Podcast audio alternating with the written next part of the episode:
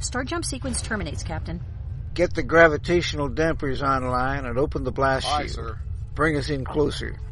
Aye, aye, sir. Moving us in on sublight drive.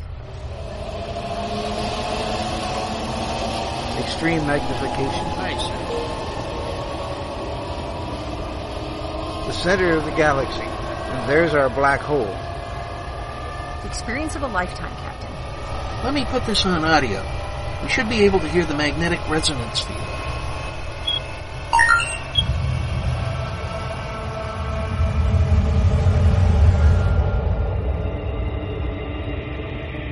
This is it, ladies and gentlemen. The edge of time and space, where the impossible can happen. Welcome to the event horizon. Good morning, or afternoon, or evening, whatever is relevant for the part of the world you are in. Indeed, welcome to the event horizon where the impossible happens. Join us each week at this time as we delve into the worlds of science fiction, fantasy, and science fact in all their forms. I'm your host, Gene Turnbow, And I am your other host, Susan Fox. and with us this evening is writer and game designer Neal Hallford. Welcome to the show, Neal. Thank you so much. It's uh, uh, wonderful to be back with you folks. I always enjoy hanging with you folks and talking about whatever uh, weird stuff is on on the slate. yeah. And it has been uh, it has been a wild month uh, for has. for a lot of reasons. Uh, uh, of course, the the only thing you can see on Facebook these days is election, election, election. We all have electile dysfunction right now, Yeah. so let's talk about anything but the election, okay?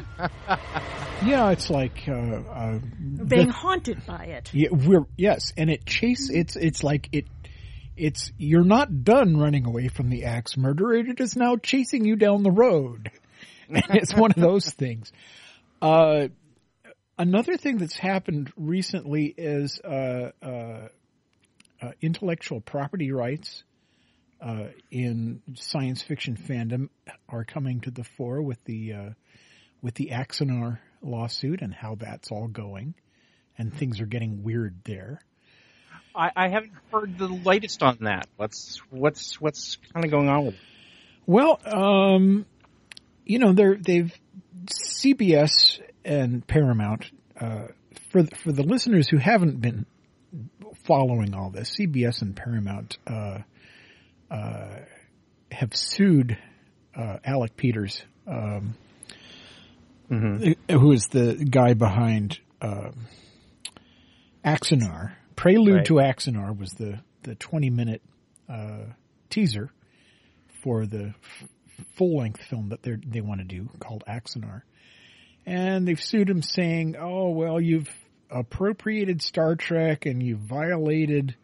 Uh, 57, they violated thousands of, of elements out of Star Trek. You know, they've stolen them and put them in, and then, uh, they took them to court and, and, and, uh, I think- they made them itemize it.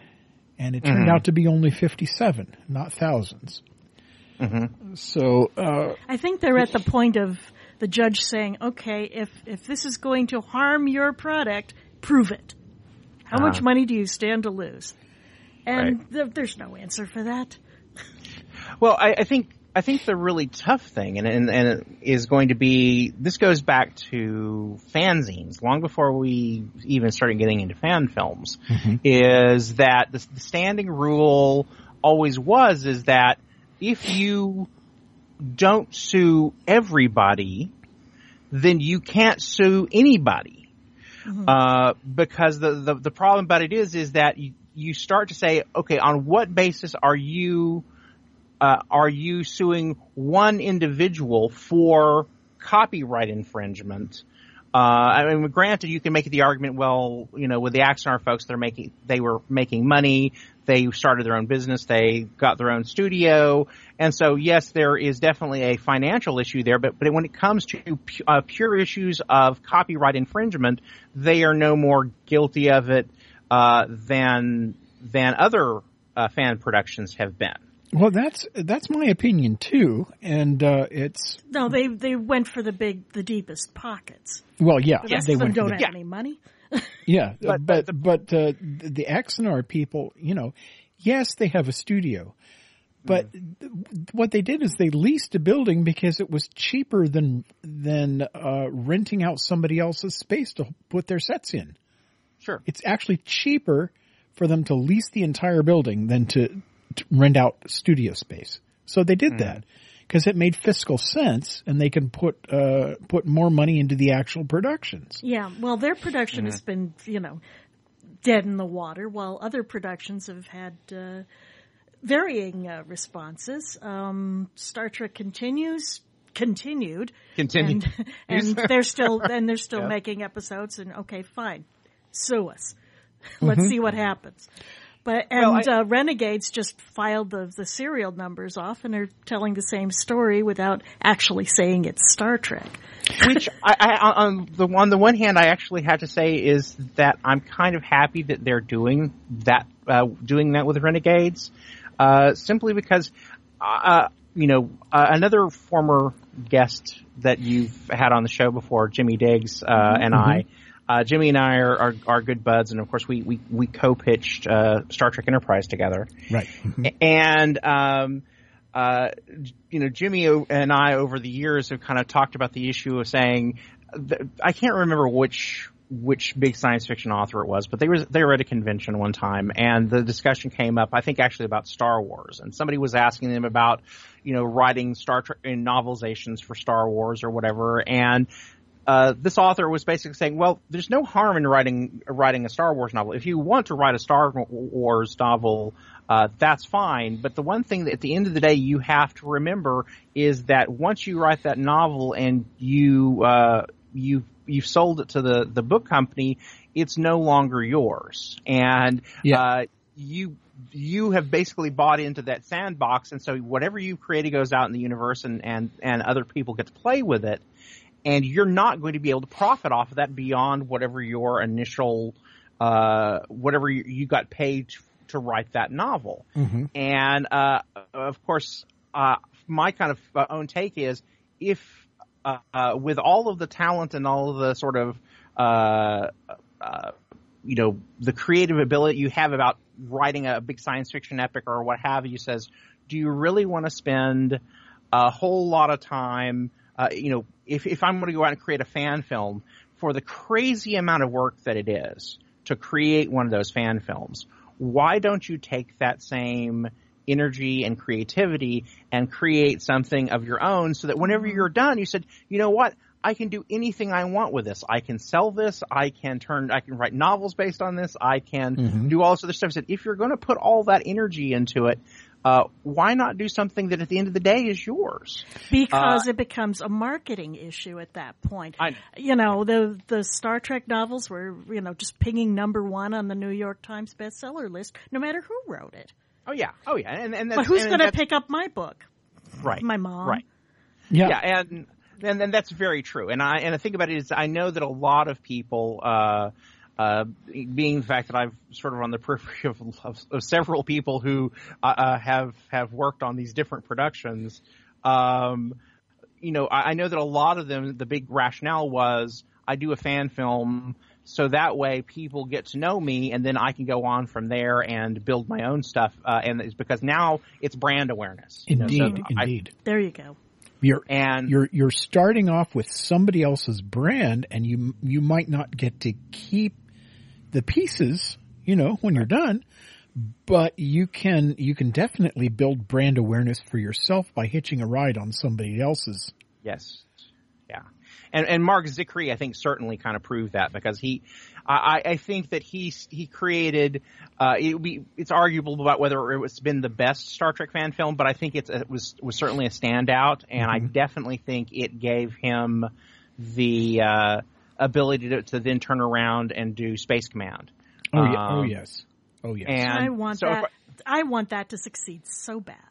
Yeah, yeah, and I, I think that, that that was kind of a case. Of course, I mean, Mark had certainly it's not like Mark came up from from just having to doing fan films. I mean, obviously he he had worked on legit Trek. He'd worked on on some other things before that, so it's not like uh, he's just a Joe Blow random person anyway. He, so he was the guy that saved Sliders. You know, it was dying on broadcast television, and he took it to Sci-Fi Channel, and mm. and completely rebuilt it, and it ran for what three more seasons after that. Yeah, something like that. So, something extraordinary, and it, it, became more popular than it had ever been on broadcast mm-hmm. television. Mm-hmm. But um, so it's you know it's uh, in, in, his particular case, I, I don't know if the argument is is as large that this was sort of the catapult to him, but but I mean, that said, is is um, uh, I think, I think for all the people there. that have been kind of involved with uh, with those, I think if if the bare minimum, all of them came out with an experience of having, you know, they worked on something, lots of people saw that thing, and they can turn around and say, look, I worked on on X, Y, and Z. I, I, certainly think that that you look at all the guys who did special effects. I mean, uh, Pony and and and all of those guys uh, mm-hmm. have become sort of known for their special effects because of those. And so, um, and I, and, and of course, all of the things that I said before or what have you, that's not in any way, shape, or form a slam against those guys. I, mm-hmm. I, I have nothing but love for all of those programs and, and I, I faithfully watch every single, you know, new voyages and, and, and continues and all that other stuff. Whenever there's a new episode, I'm there. Mm-hmm. So, so, um, you know, anything that, that, that continues the voyage, and um, um, so I'm I have I have great hopes for Discovery.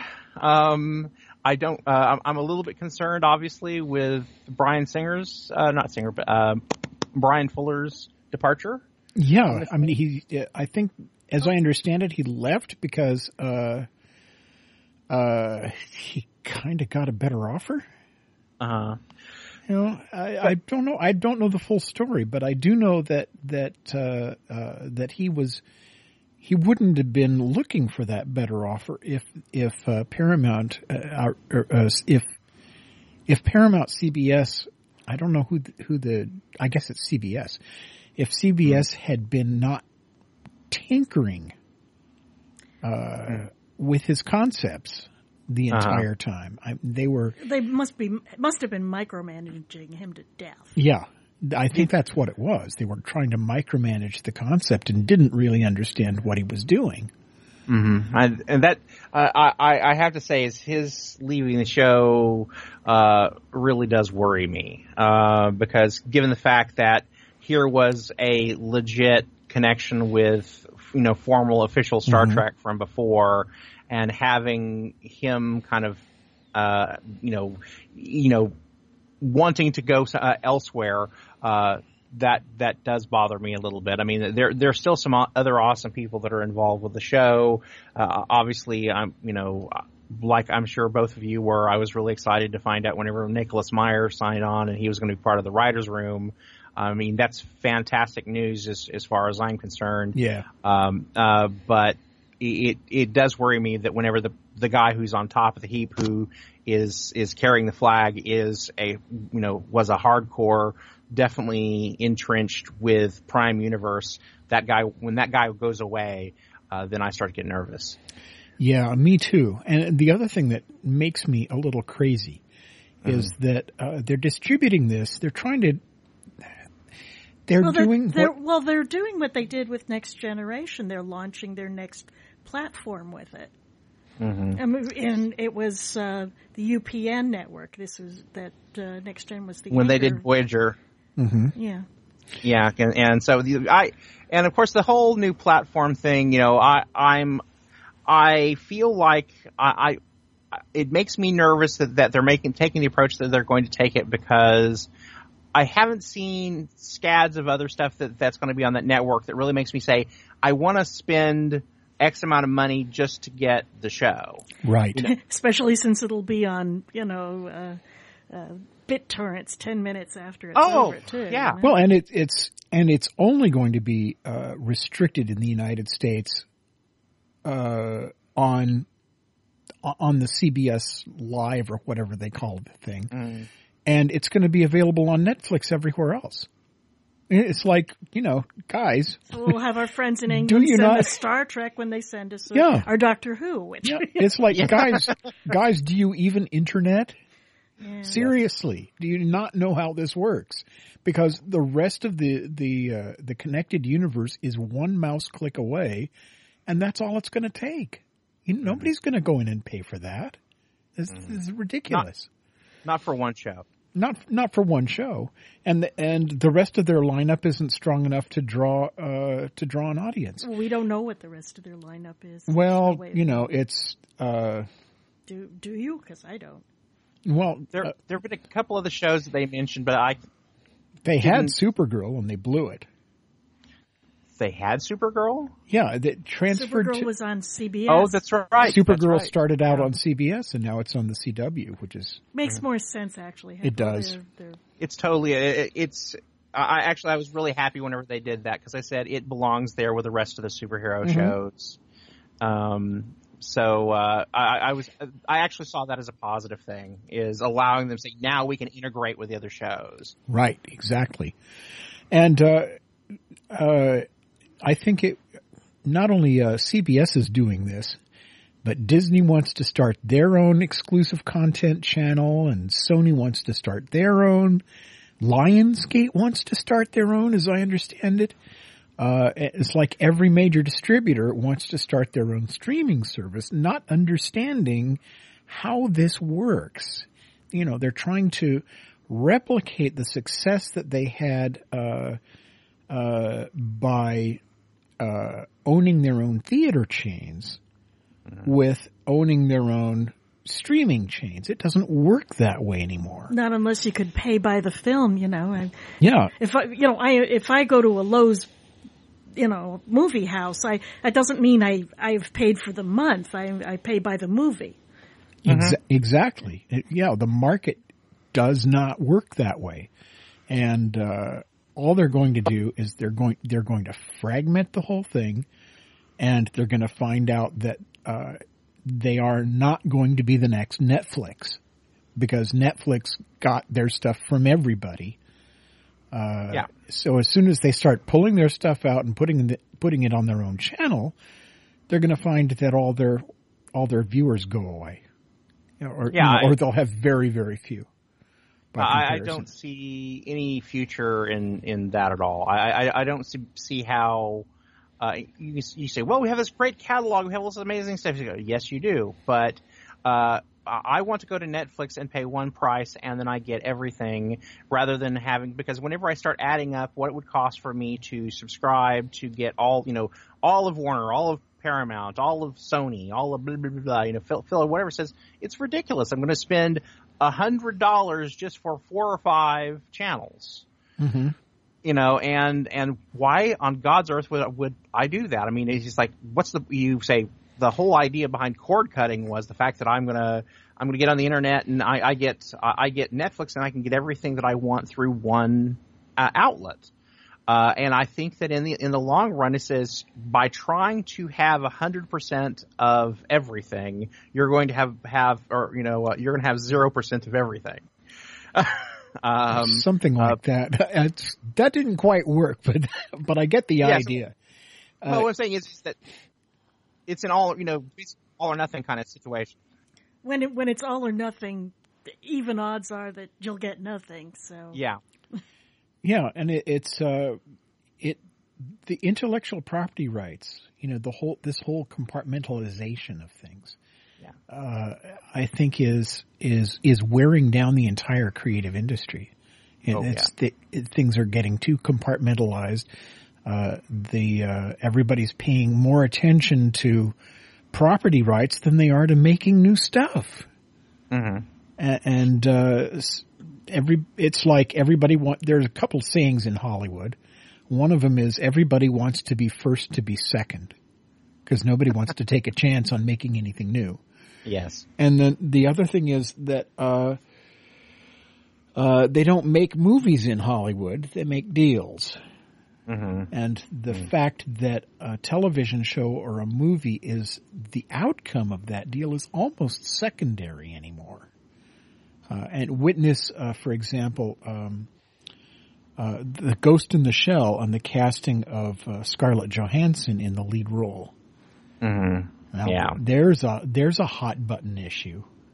Uh, Mhm. the, the whitewashing of uh, of, Of a Japanese property. of a uh, of a Japanese property.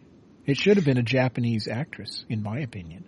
There's no Mhm. there's no reason it couldn't have been. Yeah, I uh unfortunately there's there's lots of that stuff going on and of course has been going on for a very long time. This isn't actually anything new.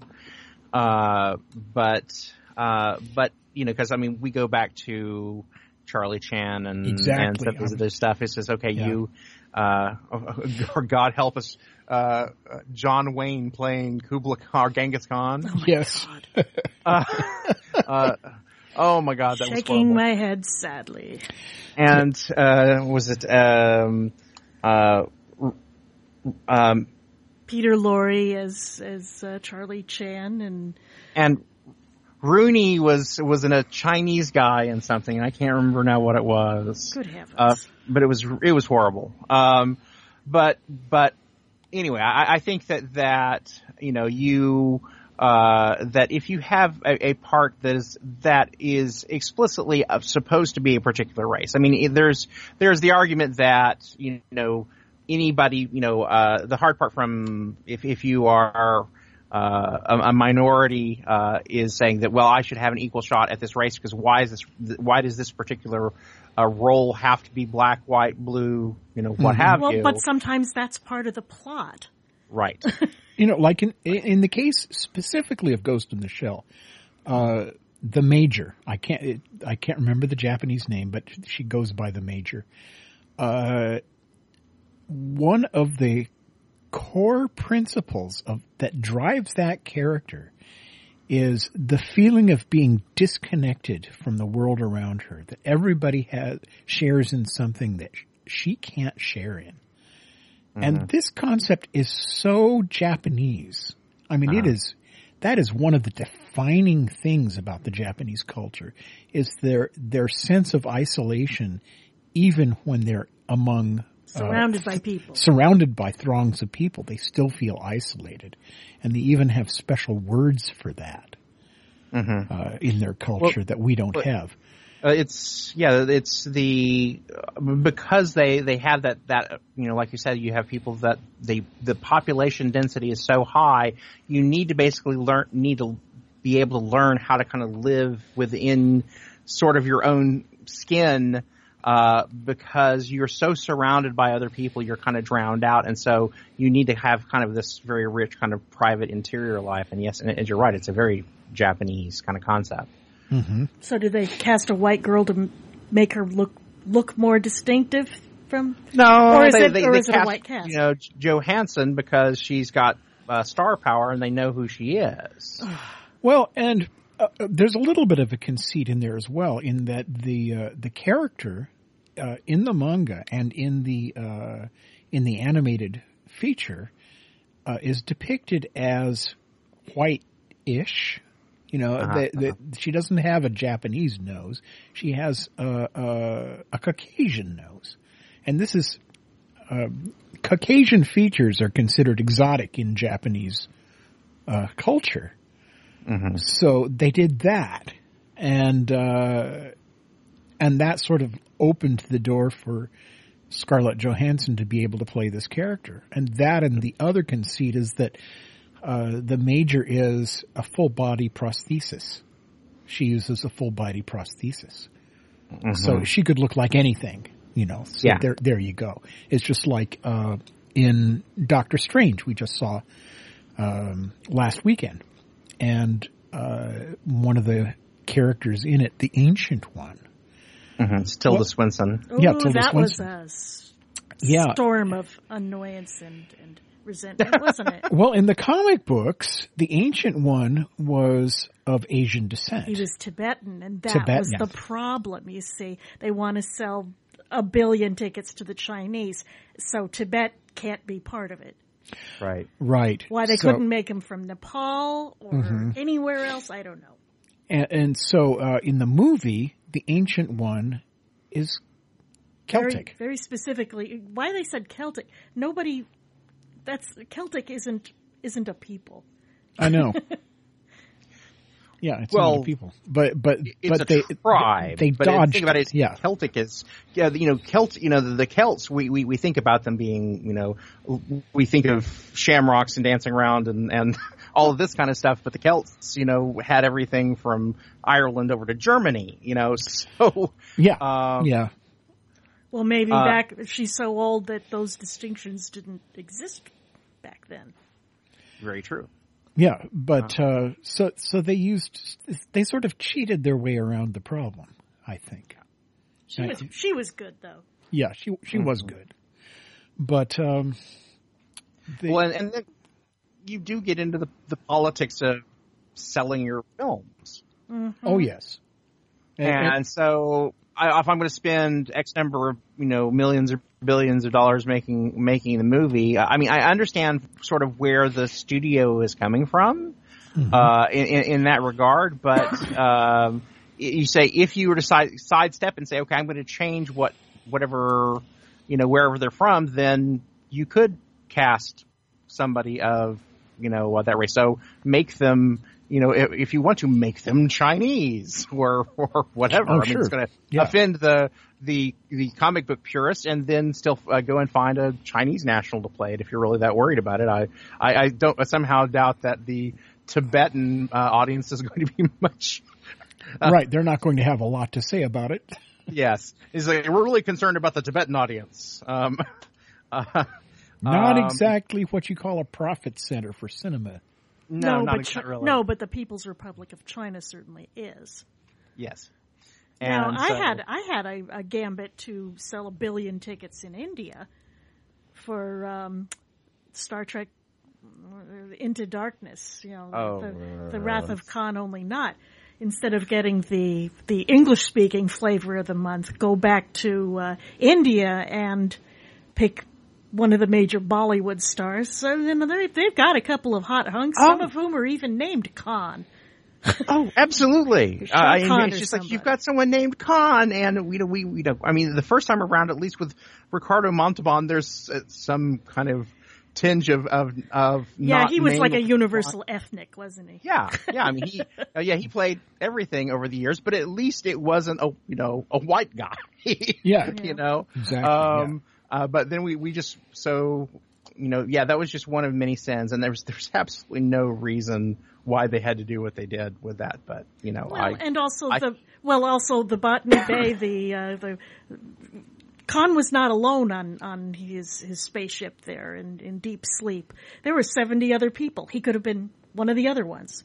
yeah, absolutely. Oh, I mean, just There's the, any number the of ways litany of sins with with Into Darkness. I could I could literally go all day. Yeah, I suppose so. Yeah, yeah. It's it's um, and it's so frustrating, you know, because you have all of this,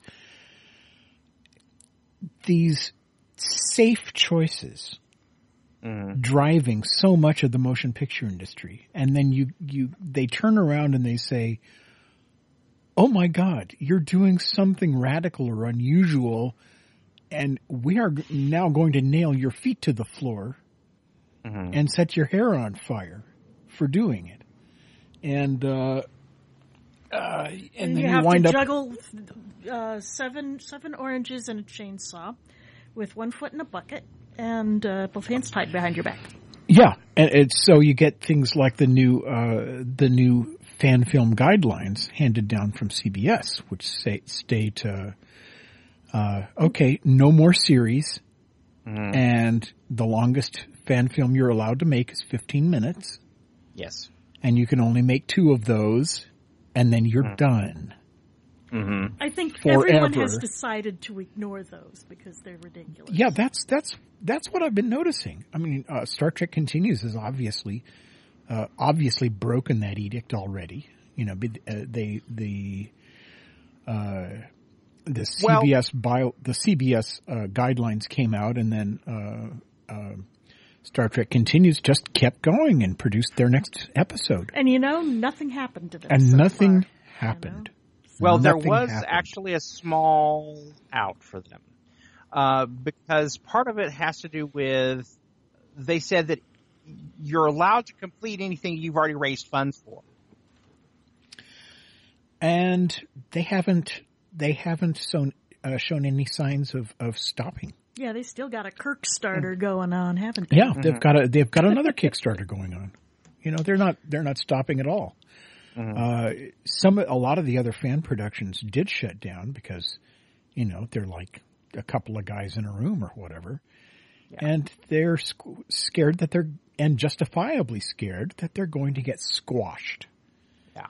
Uh, But you well, I know that back home in in um, in Oklahoma City, they have uh, a bridge uh, that they have been shooting. Uh, some of the other ones, like the Farragut and some of the other series that were shooting there in Oklahoma City, uh, they are just this weekend moving their bridge, and I don't know what the uh, if there's going to be any more productions after after that. But they had they were they were one of the other locations of the bridges because there's the one that was down there on. The border between Georgia and and Florida, where Continue shot. Uh, the one the one in Oklahoma City, and then obviously Cawley's outfit, uh, which is now uh, Colley was uh, was kind of smart. He said, you know, we got a set, and so well, let's turn this into a licensed tour. Uh, so you could come and tour the the official set, and so uh, that's sort of he he kind of turned that into a money making problem, but it is actually a licensed deal through Paramount. Oh well, that's, all right then. That's pretty clever. And this is James so, Cawley. So This that's is, uh, sort of how he kind of turned it around, and I thought Yeah. that was smart because, uh, and also too, you know, uh, had the the blueprints directly from Paramount for what the sets were. So that's always kind of been his his big thing is saying our stuff is more screen accurate than anybody else out there, and apparently Paramount agreed. Um, and so so he now has a, a license so that people can come through and and tour the sets there. Um, and so at least I saw I saw that as a positive kind of a positive outcome of all this other stuff because now you know uh, James can you know he you know really when it comes to Star Trek fan films and sort of the sort of modern rebirth of them and us, uh, all of us knowing about it was really James, you know, uh, doing New Voyages that kind of got on everybody's radar back whenever Enterprise was, you know, on the way out. Um, and so I'm actually kind of glad that James now is as has managed to turn that into uh, uh, into a business, and and I hope that uh, it does well for him. I know that that they've uh, he's had some of the you know uh, official Trek people in there, and and uh, I know that Doug Drexler uh, went through.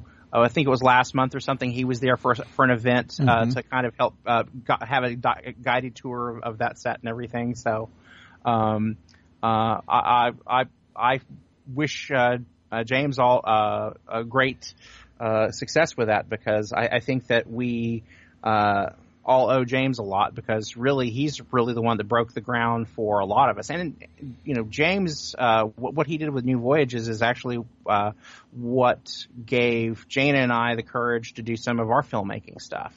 That's So- interesting. I didn't know that.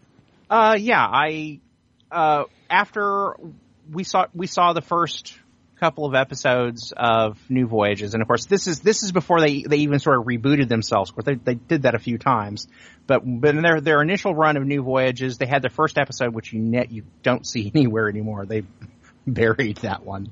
Uh, I know the um, feeling.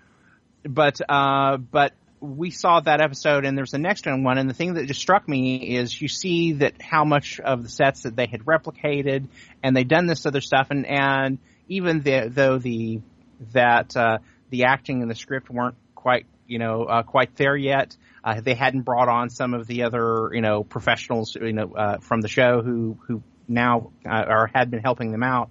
Um, but even though those those elements were there, I said, you know, I'm really impressed by what they are doing on their own, and I, I see something that looks like Trek, that feels like Trek to me. Um, and I said, you know, if they can do if they can do that, uh, then I ought to be able to make something that isn't nearly as anywhere nearly as crazily ambitious as that. Um, a, a, a little kind of a funny little side story of of you know uh, uh, three degrees of separation with with various geeks. Uh, so uh, one time, uh, whenever uh, Jimmy Diggs and I had gone up to meet with James Cawley about possibly having uh, one of the episodes that we had pitched Enterprise be on on uh, New Voyages, and originally there was uh, it was agreed we were going to do this, and and it sort of fell apart, but but for for other reasons. But that's um, neither here nor there. Uh, so we had gone up to meet with him, and so uh, where we met with him was at Ludovico. The time was Robert Myers Burnett's outfit there in uh, in Hollywood. And so, uh, so we were sitting around and we're talking and stuff. Uh, and so James and Jimmy and Robert decided to get into a, uh, uh, a contest to basically decide who was the biggest geek. okay. who, who is the biggest Star Trek geek? And so they're going around and laying down their cards about, you know, what, what their qualifications was for, for being the biggest Star Trek geek. And so, you know, Jimmy's saying, well, I wrote, you know, episodes and, and he was showing off that he had, uh, uh, you know, uh, his ringtone on his phone was, uh, was something. And I can't, uh, and of course, you know, Robert Myers Burnett said, well, you know, all the, the Blu-rays and DVDs, I'm doing all the, the, the special, uh, stuff, or all of the, uh, um, all the interviews and stuff because Robert edited a lot of those, and uh, and so I said, okay, I'm going to have to step step in here and say James built the the bridge of the Enterprise in a in a old car dealership in in the middle of nowhere. I think he wins. yeah, maybe. Yeah, kind of. so, um, so we have this new series coming out from CBS. Yes. And nobody knows really what's in the box. They've got it, they've named it after the, the spaceship in 2001. And they've given which it was also the discovery. as they've I given it initials that sound like a venereal disease. STD. Yes. Mhm. oh, Why Yeah. didn't they think about that? Because they know that that's how we refer to the different Star Trek series. It's always TOS or TNG or or yeah, whatever. I think that's that may get changed. Yeah, I'm. Yeah, Yeah, sometimes it's like fan you know, guys. What are you things, thinking? You know, hello, Mm-hmm. CBS. If you're listening, what are you thinking? You know, it's like it's like the the uh, uh, the, the movie. You remember Yogi the Bear? Yogi Bear, the Yogi Bear movie. oh yeah. hmm though. Yogi and Boo Boo, and and uh, uh, the the the one sheets were Boo Boo in the foreground. You know, they're both facing the camera, and Boo Boo's in front, and Yogi's standing behind him. But the caption reads, "Good things come in bears," and I'm thinking. Nobody in the PR department has thought this through No. Or they did it on purpose. or they did it either either that or they did it on purpose and they're bloody brilliant. Uh huh. But I I rather tend towards the prior than the latter. And then within a week, somebody put one of those sexual fetish masks on Yogi behind the, Oh. the poster and then re-released the poster as it was.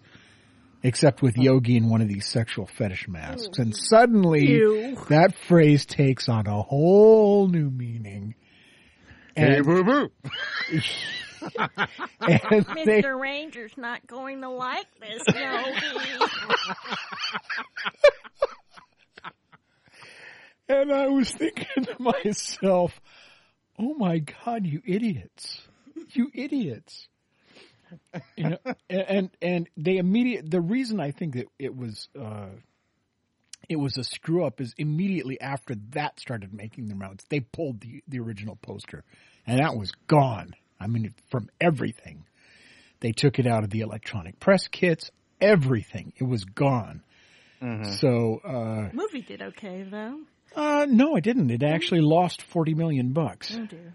Yeah. That's so- too bad because I think that Boo Boo Bear is is the part that Justin Timberlake was born to play. that is the apex of his career. Yeah. yeah. So, I mean, it, it just, the, the, the bigger and more expansive these deals get, you know, like they're, oh, let's chart out our our our box office successes for the next 16 years.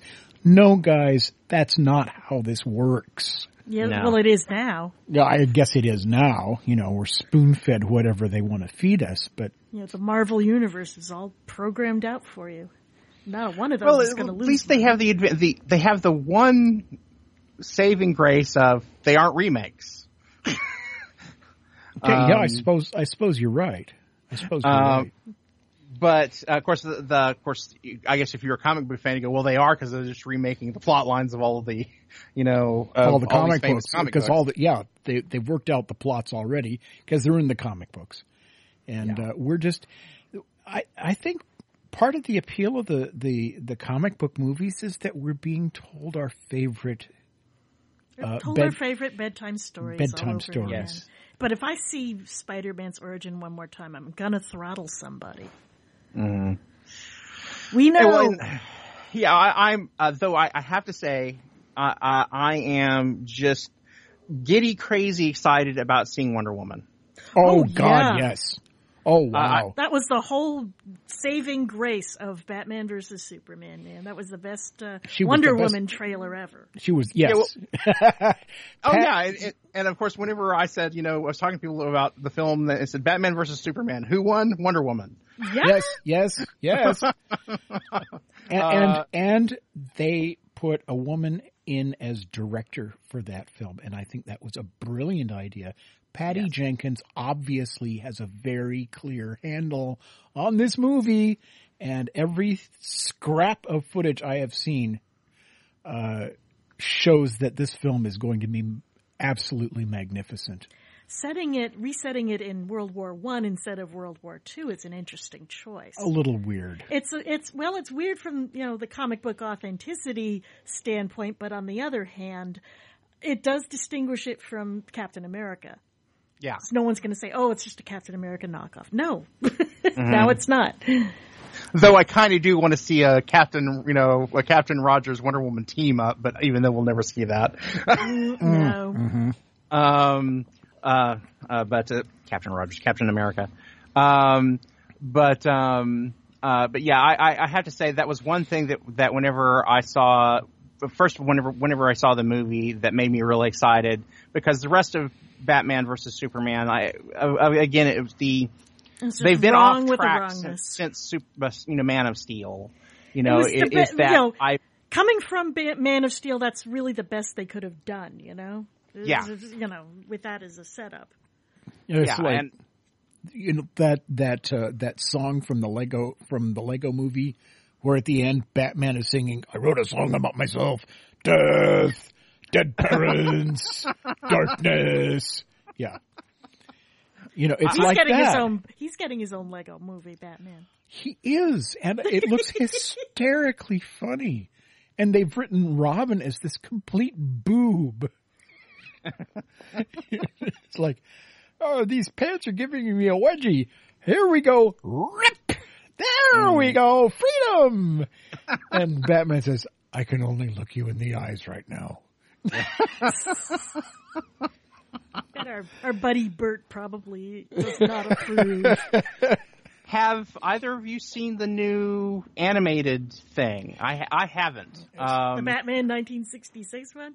Yes Oh, it was delightful. the Susan has I have not Oh, it was fun.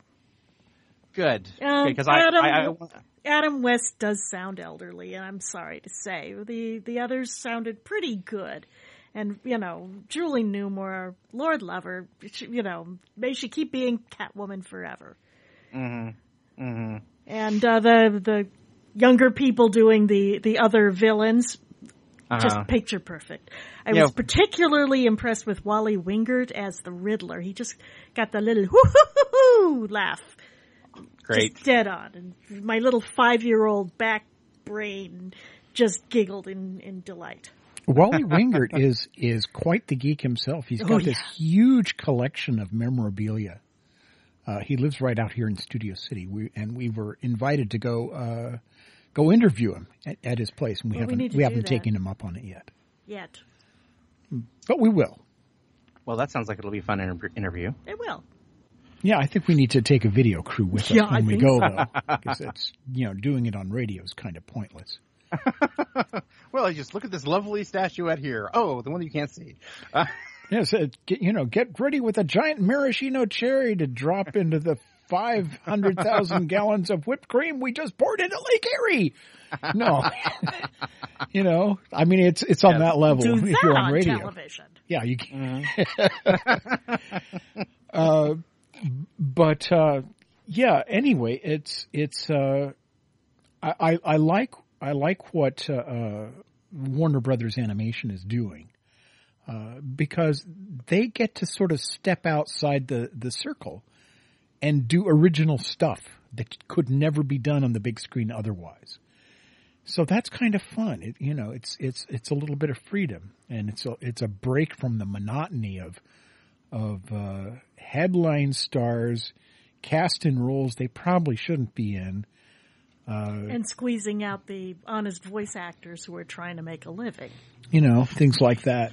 Yeah. yeah.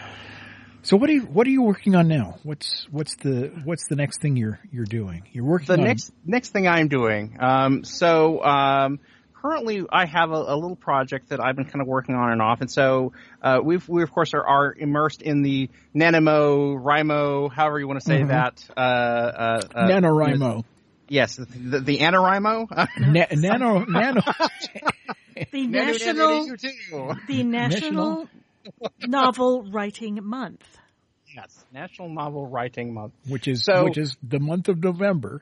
with the month of November, which you know, uh, I, I currently am actually tied up at the moment. Uh, I'm doing uh, world building and that kind of stuff for a company called Nexon.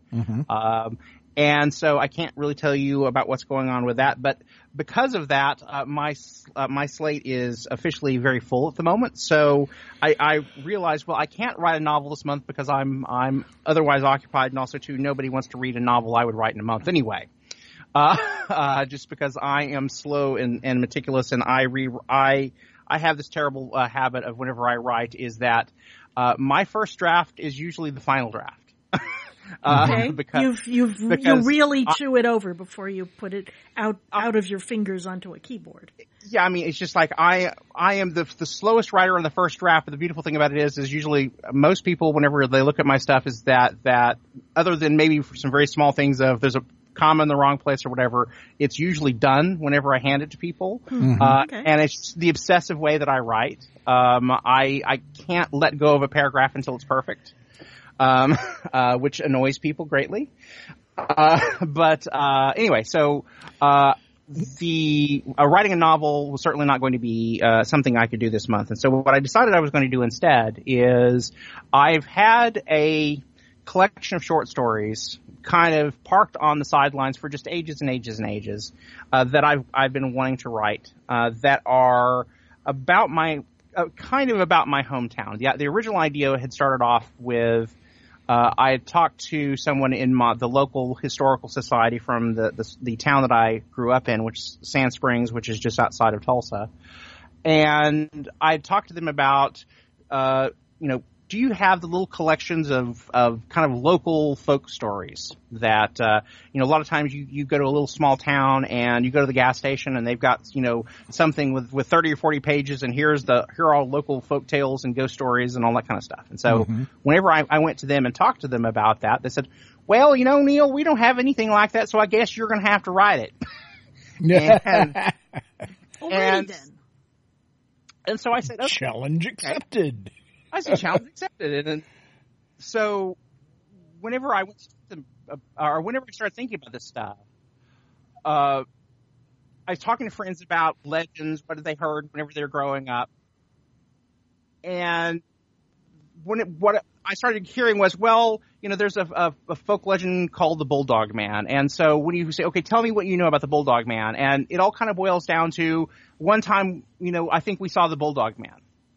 And it, it fell into the category of not ghost stories. I call them ghost anecdotes. Uh-huh. Um, and so there's not really there's not nar- really a narrative there. You know, it's just like there's there's a ghost or there's a thing, and it's there, and I saw it once, and that's really sort of the extent of of a, a lot of of these kind of tales. So I just said, okay, I'm going to take the little fragments of these different characters and these different things that are going on in my my hometown, mm-hmm. and I want to write them up as actual you know st- uh, stories beginning middle and uh, end so imagine basically Stephen uh, Stephen King steps in and decides to write your local hometown folk stories mm. horror stories um, and so that's sort of been my approach to it so the so the first one uh, I'm working on the first short story from that collection called the tome mm-hmm. Uh, and which kind of revolves around a our local library, uh, which was there. And our, our, my hometown has kind of an interesting history in as much as the it was founded by a fellow by the name of Charles Page. And Charles Page was uh, of course, Tulsa being back in the 20s and 30s was, you know, the oil capital of the world, and it there was all of this insane amount of wealth flowing around uh, the Tulsa area. And Charles Page was one of those uh, those people up there with J. Paul Getty and all these other people who had mm-hmm. headquarters there in Tulsa. So uh, Charles Page decided to go just out out west of Tulsa and build this town. And he'd grown up as an orphan. And so he decided that, the first thing he wanted to do was build an orphanage. So he builds this orphanage, though he he was called the home and, and not the orphanage, and it was structured in a slightly different way than than most orphanages. Uh, which basically, if they if they never were able to find some place for for you to go, you still were going to live there. They weren't going to just turn you out or, or what have you. Uh, so he built this orphanage, and the whole town was basically built as a life support system for this orphanage. Um, How and bizarre. So, uh, so there was a steel mill, there was a railroad, there's all this other stuff that was all built basically that he, the, it was a planned community all whose purpose was to support the orphanage. Um, and so one of the many things that, that were, were, built was this this library in downtown Sand Springs. And of course, because he was a, a, a oil magnate, and this was during the 20s and 30s, our local library is this Art Deco temple uh, that wow. Uh, uh, and so, uh, and that's one of the beautiful things I actually love to tell people about Tulsa because you have all these ideas about what what Tulsa, what Oklahoma is, and everything else. And I said, I, I invite you to co- come down to downtown Tulsa because some of the most magnificent examples of Art de- uh, Deco de- uh, architecture are in downtown Tulsa. Uh, just um, because these these again, J. Paul Getty's headquarters was in Tulsa, uh, um, and for a lot for the that brief flash of the pan between the the 20s and, the, and about the 40s, uh, there was an incredible amount of wealth that was there, and so they were really trying to make the run to replace Chicago. Um, and so, uh, so anyway, so my little my little hometown was again sort of an offshoot of what was going on with with Tulsa. And so again, we have this magnificent thing that uh, it's this beautiful looking building, but it also looks kind of like a mausoleum. uh, uh-huh. Because it's got these marble floors, uh, and you go inside and you go through these huge iron doors. And the first thing you look at whenever you go in these iron doors is these, there's these two uh, staircases that actually go up to the main level. And the first thing you're looking at is this kind of small dark door like you walked into a mausoleum. Uh, and, and all that is is like uh, function rooms and other stuff back there. But, but my first impression as a child when I went into that place was terrifying. Um, but I, but the flip side of the coin is being the little ghoul that I was, I love this place. Mm. Um, oh, yeah. and so, okay that was the first story I decided I, that I had to write because this is the heart of, of, of my hometown. And so uh, that's the first story I'm going to write. And so ultimately, uh, I want to get around to all the various different, you know, uh, uh characters. My my high school uh, has a haunted auditorium. Uh, a, a, fellow by the name of, of Mr. Green, and um, and we we know for a fact that there was a gentleman that died during the construction of of the auditorium up there, and so. So there have been stories about him that have been told for ages and ages about about him, and uh, and my, my big idea is trying to find an original spin on some of these stories uh, that you haven't seen before, uh, or at least just kind of get put some meat on the bones and say, give me something that, that tells me more of. We I saw a ghost once. Um, so that's what I'm doing right now. um, and that uh, sounds like something. Uh, we know a guy named Ray Palmer who runs Mechanoid Press. Uh huh and it sounds like the kind of thing he'd be interested in publishing because he he publishes uh, he publishes pulp mostly, you know, Uh-huh. sci- sci-fi pulp. Uh, uh, but uh, you know, depending on the tone of it, it, it's something he might be interested in. Yeah, I, I, I, uh, I have this very kind of specific kind of feel for, for what I want to want to do with this series of, of short stories. Is um, there was uh, a uh, author of horror novels whenever I was coming up through high school and uh, in, in in the college, uh, a fellow by the name of Charles Grant, and he had created a town called Oxrun Station. And so it was kind of the same kind of idea is that, that there are all these different horror stories set in this, this one particular town, which of course, uh, again, that's nothing new. You go back to Lovecraft and Arkham and, and all this kind of thing. Uh, but there was a specific kind of tone and a feel to the, to the way that Charles Grant, uh, did Oxrun Station that's really kind of a big influence on me and sort of how I'm mythologizing my own hometown. Um, obviously I'm doing a few things. I'm, I'm changing the name of the town to Adams, which was actually the original name of the town before Charles Page came in and renamed it. Um, and so it's kind of an alternative dark ride version of my hometown. uh, uh, because there are going to be some people that are probably going to get their, their nose in a twist about various things, and so some of that's a CYA. So also it allows me to alter whatever facts I want to, um, Good. uh, to kind of suit my oh narrative. yeah, yeah, Uh, and you need that. You need that extra room to you know Yeah. to have that creative license. Yeah, and so it's so I think that that way, uh, uh, I, I think that, that it allows me to kind of build the city up however I want to. Um, one of the other things about it is that each one of the short stories I write is actually going to be built or is going to be written in a different time period in my town's history. Um, so going back to uh, the Native Americans that are there, and uh, go, you know, coming all the way up to ultimately to to a story in our uh, uh, to to right now, and so uh, that's another thing that I want to kind of explore is is looking at this town, and you see how I might make kind of a subtle reference to something that happened over here uh, in, in the short story, and so later on I'll write another short story and said, "Oh, this is why that building's burnt down."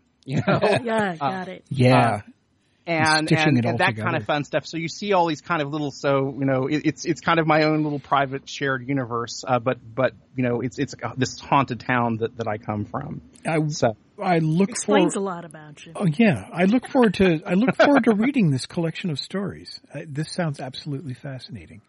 Ladies and gentlemen, we have been speaking with Neal Hallford. Uh, he is a science fiction and fantasy writer and uh, game designer of of uh, historic note. Uh, wrote Betrayal at Krondor, which these days is uh, is an open source. There's an open source version of it. Uh, and you can find it on various Linux distributions. I mean, this is fascinating stuff. Neal Hallford is a fascinating man with a great many talents, and uh, we look forward to having you on the show um, again real soon. Uh, I will be glad to come back, Thank you very Thank you much very for, much. for being with us. and thank you guys. You have been listening to episode 155 of Krypton Radio's weekly production of The Event Horizon for December 3rd, 2016, with your hosts Susan Fox and Gene Turnbow. Our guest this evening has been writer, filmmaker and game designer Neal Hallford. It will air two more times on the following Thursday and Saturday morning at 4 a.m. Pacific, 7 a.m. Eastern. Once all the air times have passed, you will find this episodes and others on iTunes, Stitcher, and our own website at kryptonradio.com as podcasts. Krypton Radio is substantially listener supported, and if you enjoy hearing the event Horizon each week, please consider becoming a patron. Just go to patreon.com slash kryptonradio and consider a donation of $10 a month. If you are an artist, writer, actor or other creator and you would like to appear as a guest on the event Horizon, please contact our production manager. Her name is Kat Carter, and you can reach her at catcarter at kryptonradio.com. The event Horizon title sequence was written and produced by Gene Turnbow. The science officer was played by science fiction illustrator Mark Schurmeister. The engineer was played by Christian B. McGuire. The navigator was voiced by Christine Cherry. and Leslie. The ship's captain's voice was supplied by legendary science fiction writer Larry Niven. This program is copyright 2016 by the Krypton Media Group Incorporated. The Event Horizon. It's sci-fi for your Wi-Fi.